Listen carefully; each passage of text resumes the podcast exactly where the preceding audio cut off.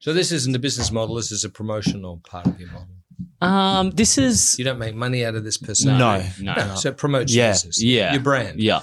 The idea of the podcast, originally it was we just want to build a really big community of recruiters because we, when starting our own agency and being in recruitment, when you're really ambitious and you want to learn as much as you can, there's just not that much entertaining recruitment podcasts, we felt. Or even recruitment. There's a couple. Everyone's sort of the enemy over the hill and no one connects. And we found we had competing agencies and we've been mates since we were teenagers. And you realise all recruiters are going through a similar thing that you are. Yeah. And so it's a big learning thing by learning off other recruiters. Yeah.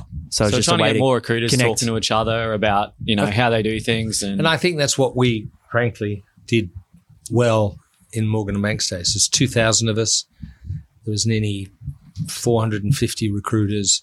And I insisted that every Monday morning, the first thing every office did was group training sessions, discussions about what we did, what did we learn last week, what went well, what went badly, what can we do better, and then a training session of some kind. Yeah. And I used to personally run those training sessions, as Tricia will tell you.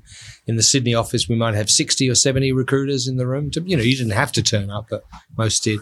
And we talk about anything from overcoming an objection to handling a counteroffer to, stats. Yeah. Yeah, that's awesome.